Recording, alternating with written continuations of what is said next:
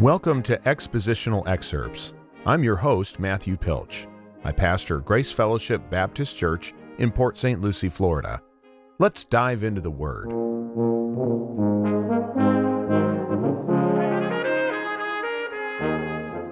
In today's episode, we will be discussing 1 Timothy chapter 1, and we're in the section of verses 18 to 20, the end of chapter 1.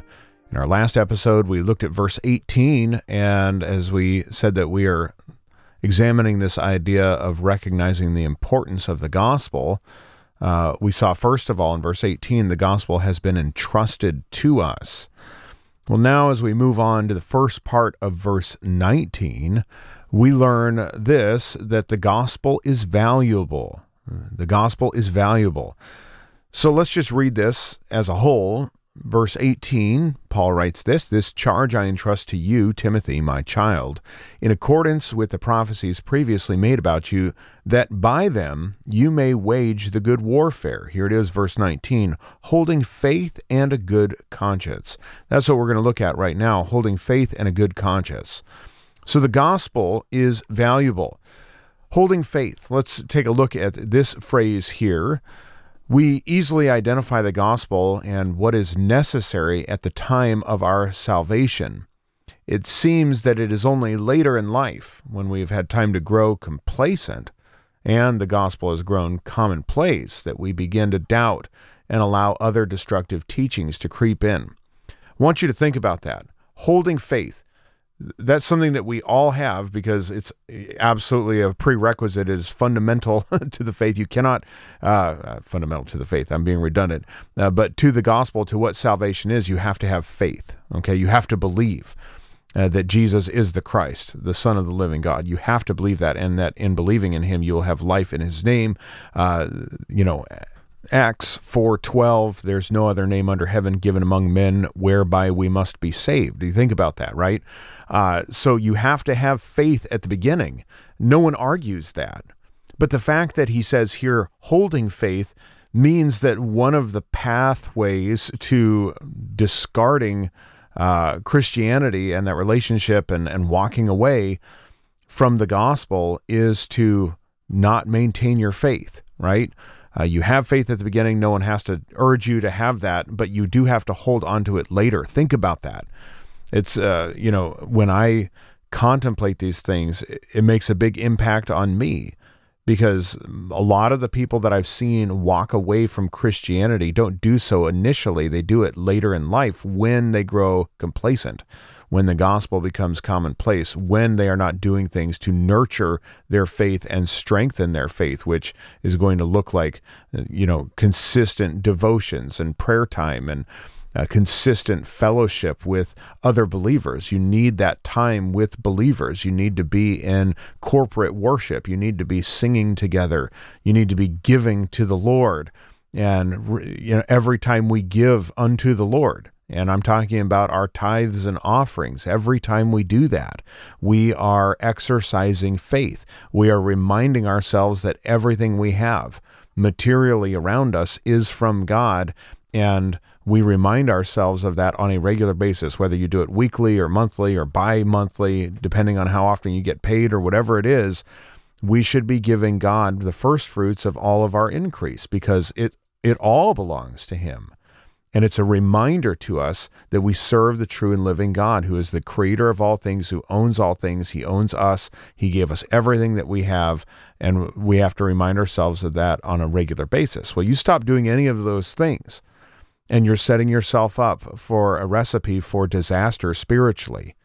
You stop giving. You stop going to church. You stop reading your Bible. You stop praying. Uh, you, you're now not holding the faith. You're not exercising the faith.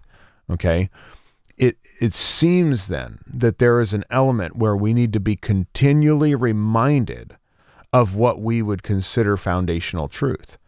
You know, you say, "Well, I know what the gospel is that you can't have salvation other apart from Jesus Christ." I know that. I don't need I don't need that. Well, you actually do. You need it all the time. You need it constantly. And it's like the hymn writer said prone to wander, Lord, I feel it, prone to leave the God I love. We are prone to do those things, to abandon the gospel. And if we don't daily affirm the gospel, we are setting ourselves up for failure. So the gospel, the truth of the gospel, the elements of the gospel, they need to be repeated and taught and heard over and over and over again.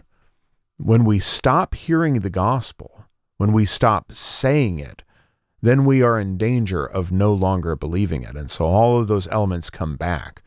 So we recognize just how valuable it is because it's something that you hang on to. By the way, look at the picture here holding faith. Okay? Holding faith and holding a good conscience. That verb holding governs both of those those direct objects, faith and a good conscience. When you're holding something or you're clinging to or you're you're hanging on to something, uh, whether it's here twofold faith and a good conscience, which we'll get to in a second, you think of the fact that you're holding on to something that that necessarily means that that thing that you're holding on to has value. It is inherently valuable. And you look to the scriptures and you recognize that when the scriptures begin to speak about what God offers us through his word, and his word articulates the gospel, especially in the New Testament, through Jesus Christ. The, the Bible says that this is more valuable than than great wealth. It's more valuable than gold. It's more valuable than many precious stones, right? So there is nothing more valuable than the gospel. And when you have something of value, you want to hang on to it. You know, it's it's that kind of age-old question that, you know, you your house is on fire, your home, and it's all of a sudden just burning very quickly. You know, you've got just minutes to get out. What are you going to grab on your way out the door? You know, obviously children if you have them or whatnot. But if you have your chance to to take just a couple things, uh, maybe one trip back into the house while it's you know getting engulfed in flames, and you're going to go for that one. What is it that you're going to go for? Chances are that thing that you're going to go for, and and it may be different for some people, but has value. Okay. Uh, I'm not talking necessarily monetary value, although it might. Maybe you have something that's extremely valuable in a monetary sense, but it has great value to you.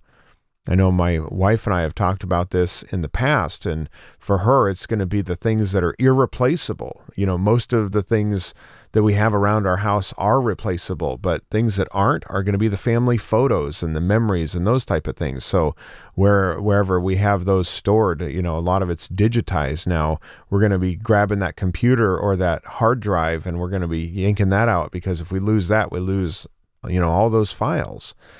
And so, you know, it has value, but the point is is the thing that's valuable you guard, you safekeep and you recognize its value and you hang on to it. You know, I can lose everything else, but I don't want to lose that.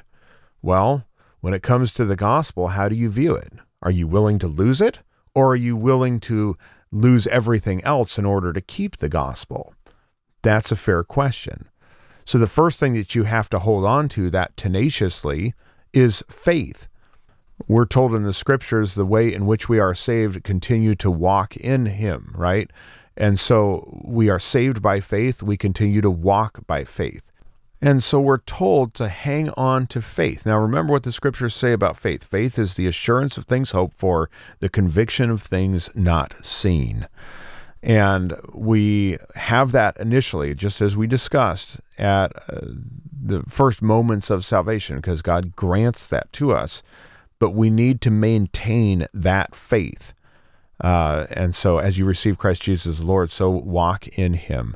Uh, we we continue to hang on to that, and we treat faith, not just the gospel, but faith as something that's very valuable. Do you still have faith, or do you let your faith wane?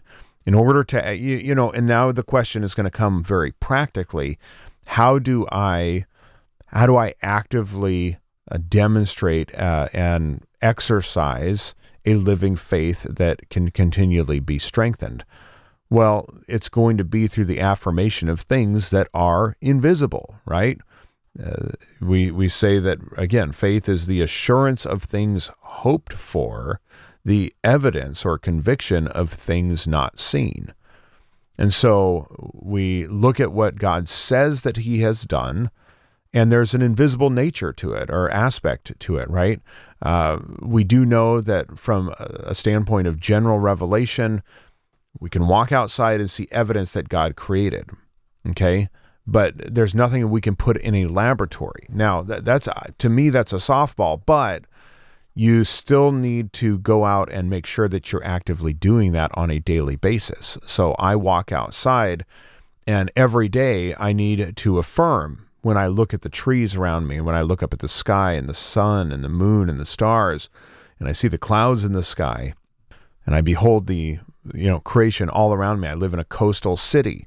Uh, we make it to the beach once in a while, not as often as we'd like. you know, sidebar: We thought that we'd go a lot more once we moved, to, you know, to a coastal city. As the crow flies, we live 12 miles from the beach, and uh, you know, we thought we'd make it there once a month. Um, we don't even make it there once a month, just a handful of times maybe throughout the year. It's just, it's crazy. Unless you actually live there on the beach, you probably don't end up going there all that often. Anyway, sidebar, right? So getting back to this, why do I bring that up? Every time I'm at the ocean, uh, and and I really mean this every single time, I always go back to Job 38. Uh, you know, and this is, uh, I believe, this is the section of Job where God is speaking to Job and he's telling him all the things that he does and you know does Job have an answer for this? And of course Job doesn't. But one of the things that god says to Job is that he sets a barrier for the sea. And he says you know can you do this job? Can you tell the waves thus far you shall go and no further and it's really incredible when you think about it. And of course, people are like, well, what about a tidal wave and things like that? Yeah, but eventually, you know, you might have a rogue wave or a tidal wave because of a earthquake or something like that. But uh, the water recedes after that calamity and it goes right back to where it was supposed to. And God's the one who holds it at bay. He, he says to the waves, Thus far you shall go and no farther. Now, the godless have come up with theories about that, and God does use physics and, and things like that but at the end of the day, because God is the creator, He's the one who holds all of creation in His hand, and He's the one who keeps it going, right? Our heart would not beat another beat if it were not for God's sustaining of our life. We could not draw another breath, uh, except that God gives us the ability to. And God keeps the right mixture of everything in the air. The air is not nothing. You know, I've taken enough science classes and, and things like that to recognize that the air is not nothing. It's actually a, a chemical soup, if you will, that is just the right blend and mixture for us to sustain our lives. So, what if our lungs worked and our heart was working and everything, and all of a sudden God just said, Well, you know, I'm not going to keep the air mixed the, the way that it always has been, and all of a sudden the air is toxic and we can't breathe it anymore? Well, there, there it goes, right? And so when we think about that, even if science can explain certain aspects, the you know the beginning cause of every of all of creation is God Himself. And so you can explain the tides by the lunar cycles and you know the moon's proximity to the earth and and that affects tides and that's why we have king tides and things like that. But at the end of the day, it's not the moon. Uh, the moon is part of the, God's creation. But the reason that the oceans are where they are today is because, you know, at one point, remember, God had deep, vast reservoirs in the in the deep, uh, you know, within the crust or the mantle of the earth. And we're told in the book of Genesis that he released those when he flooded the world. And only recently, in the last couple of years, scientists have just now discovered that, you know, the composition of what lies below the surface of the earth was always speculation, as best guess, and now they've discovered direct evidence of these vast reservoirs of fresh water that they are saying are bigger, uh, you know, in a volume sense than the ocean. You know, so the ocean's all this this uh, salt water, but far below the Earth's surface, now we have these vast reservoirs of water that are even more than than the oceans. Okay, we don't have time to get into all that, but a lot of people have done a lot of work on that uh, in recent, you know, years. I think creation.com has done some things on that and potentially other organizations like Answers in Genesis or Institute of Creation Research.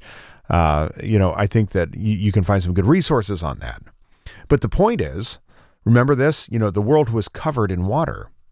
And then after God's objective was completed, then he commanded the waters to recede. He's the one who closed off the heavens, but he also is the one who sent the waters back into those vast reservoirs, and then he shut them up in the world, uh, you know, in in the earth's, uh, you know, mantle or uh, the core. Isn't not the core? I, you know, I'm not a geologist. I'm sorry, so it's not off the top of my head, but I believe it's below the crust. Uh, so it must be in the mantle somewhere, uh, somewhere in that very, you know, vicinity.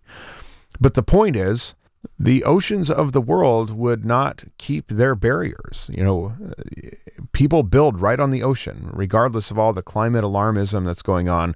Uh, oh, and another side note, I guess I'm full of side bars today, okay?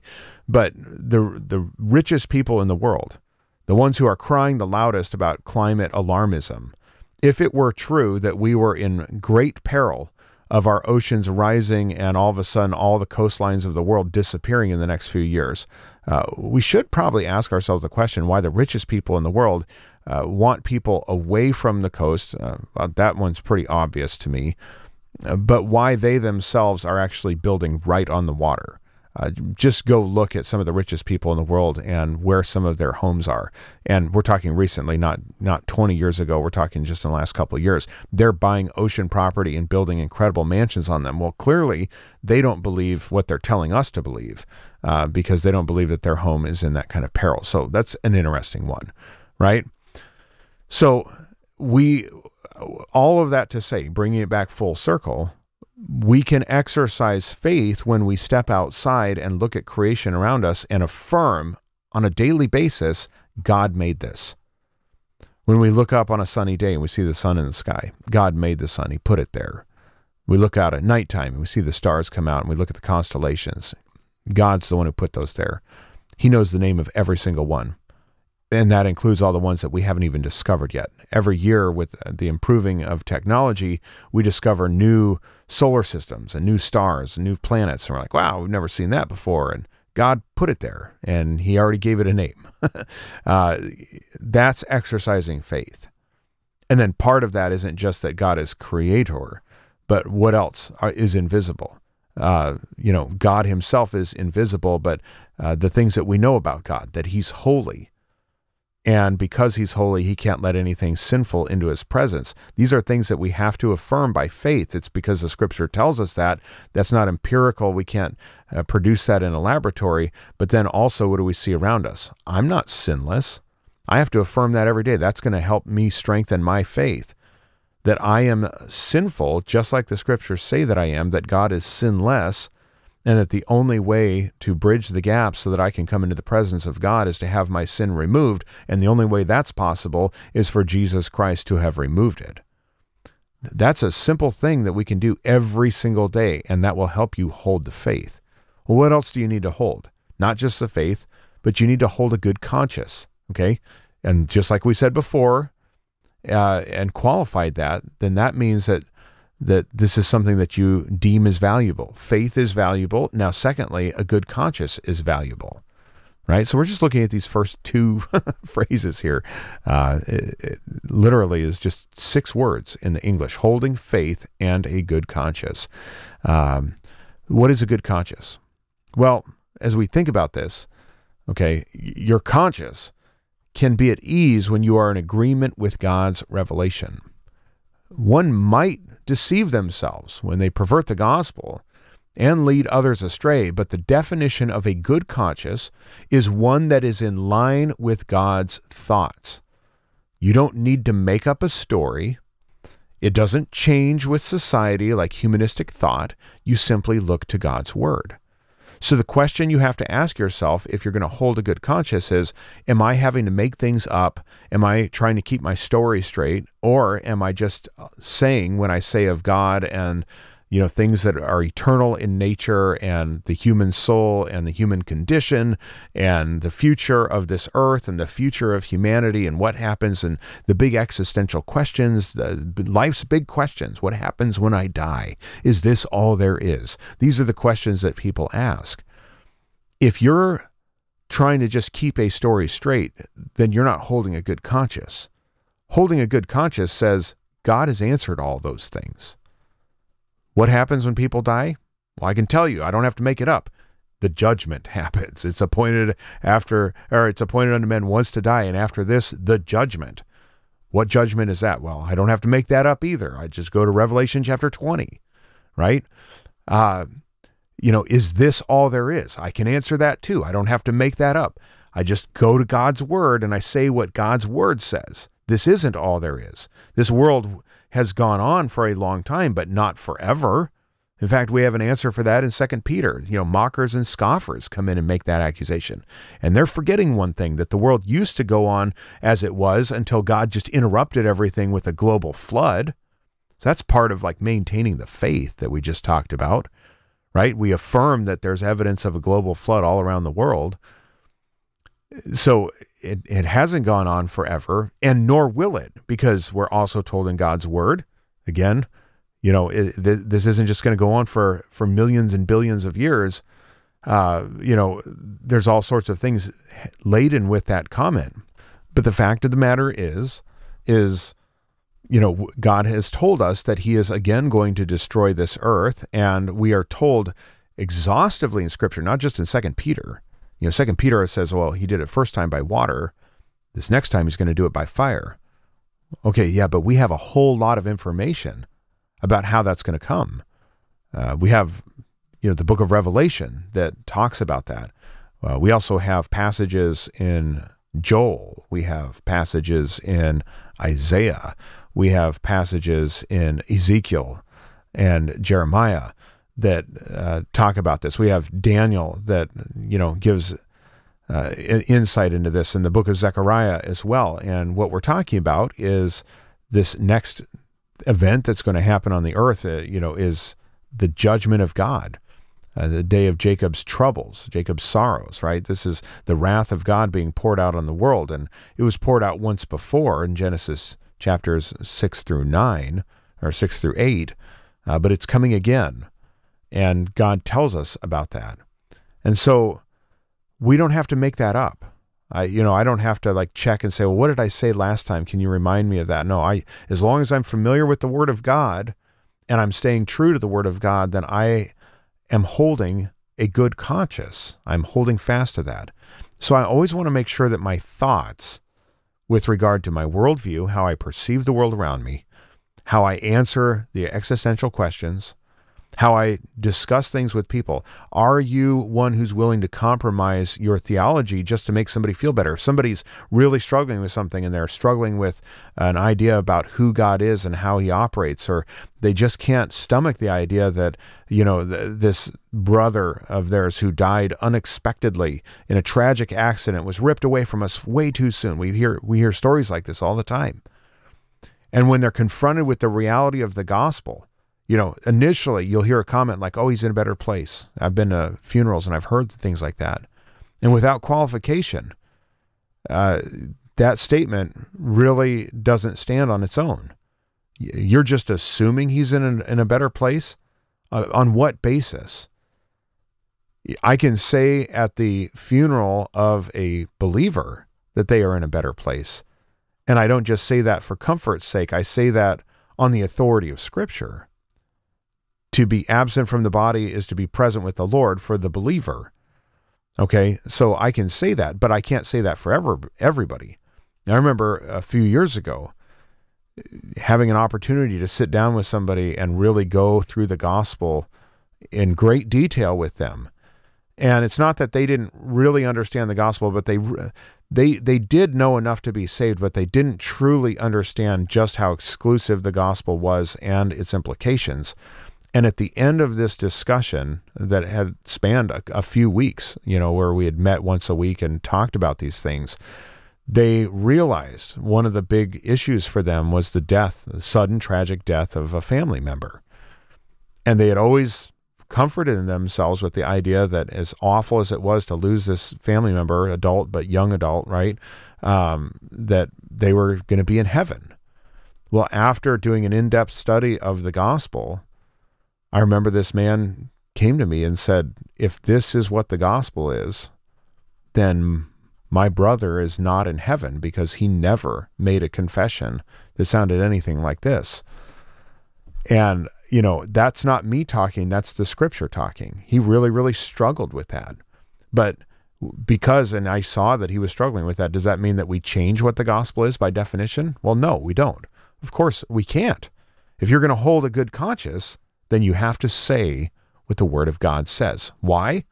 Because holding faith and holding a good conscience demonstrates that we believe, and I believe the Scripture teaches this, that the gospel itself is valuable, of infinite worth.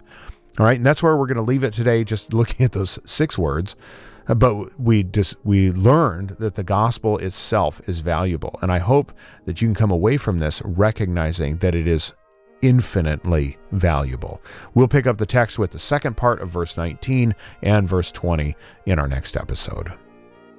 This has been another podcast of expositional excerpts with Pastor Matthew Pilch.